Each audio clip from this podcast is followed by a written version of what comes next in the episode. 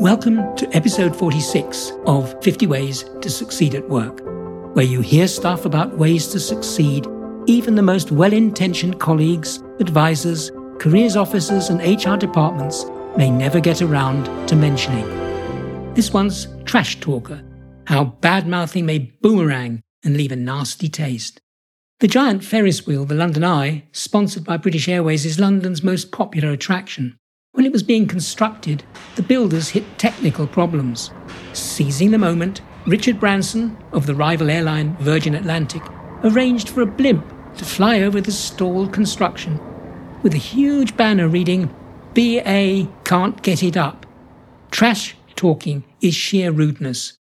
Doubtless, Branson thought it was hilarious. He would have dismissed criticism of his poor taste in communication as revealing a poor sense of humour. What it revealed, though, was that his rudeness was a misguided imitation of strength. Rudeness pervades many organizations.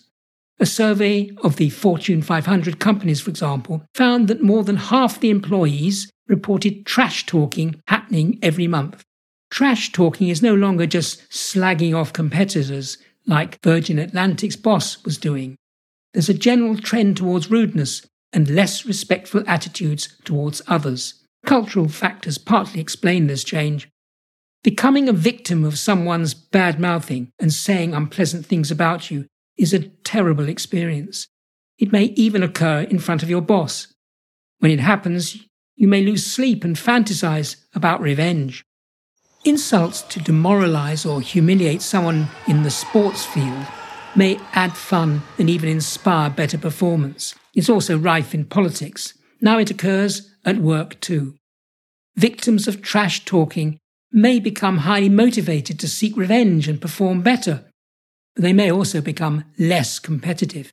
So, this kind of behavior disrupts and reduces performance, especially when tasks need creativity and divergent thinking.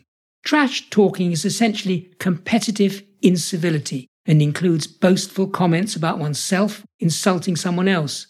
If you want to succeed at work, Avoid this sort of rudeness. Once you start trash talking, others may soon begin to view you as a rival. You may even be unwittingly prompting the use of unethical behavior. With a genuine opponent, trash talking sometimes prompts them to perform better, but if you make uncivil remarks to a teammate, you can cause them to perform worse. Manipulative language comes in many guises and can sometimes appear harmless. Yet it can be dangerous and further perpetuate the oppression of women and the disadvantage. Trash talking now pervades social media, and the nasty postings have an uncomfortable lifespan and could return to haunt you.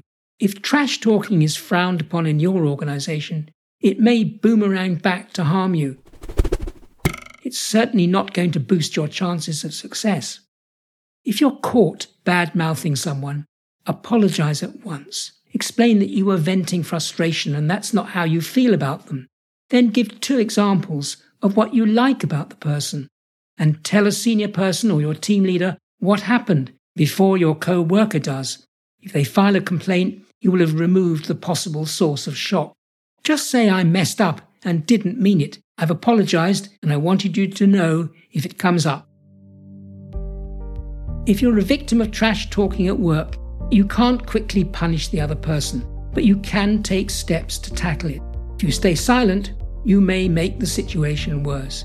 Better to speak up and tell the person you're concerned about such behavior. Acknowledge their issues and discuss how you might deal with them. One of the worst results of trash talking is that it may encourage unethical behavior and undermine creative work, so make sure you're not associated with such behavior. The evidence on trash talking is clear. Trash talk an opponent they end up possibly performing better, while if you make uncivil remarks about a teammate, they may perform worse. So, what action am I proposing? Well, first of all, avoid the allure of trash talking.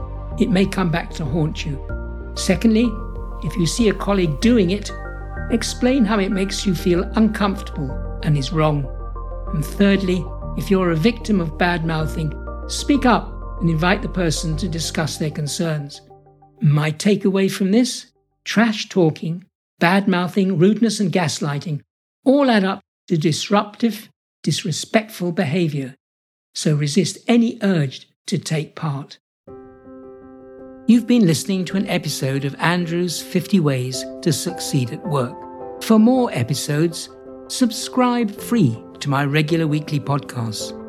You can catch up on past ones at the 50ways.site, where you can also become a foundation member with access to e learning units, transcripts, further reading links, and the forum where you can ask questions, share problems, and join a growing community of people who seriously want to succeed at work. Thanks for listening, and bye for now until next week.